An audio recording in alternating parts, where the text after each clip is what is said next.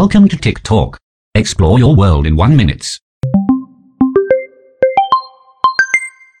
โจเอลคอมนะครับถือเป็นชายคนหนึ่งที่ประสบความสำเร็จในแบบที่ผู้คนส่วนใหญ่ใฝ่ฝันนะครับ เขาทำได้โดยการสร้างแอป ที่ทำเสียงตดออกมานะครับ ที่มีชื่อว่า iFast นะครับ ที่ขึ้นสู่จุดสูงสุดด้วยการเป็นหนึ่งในร้อยแอป ที่มีคนดาวน์โหลดมากที่สุดใน Apple App Store เลยทีเดียวนะครับ โดย iFart เนี่ยเป็นแอปแรกๆนะครับในช่วงปี 2008 หลังการเปิดตัว iPhone ไปได้ไม่นานนะครับ ซึ่งจำหน่ายในราคา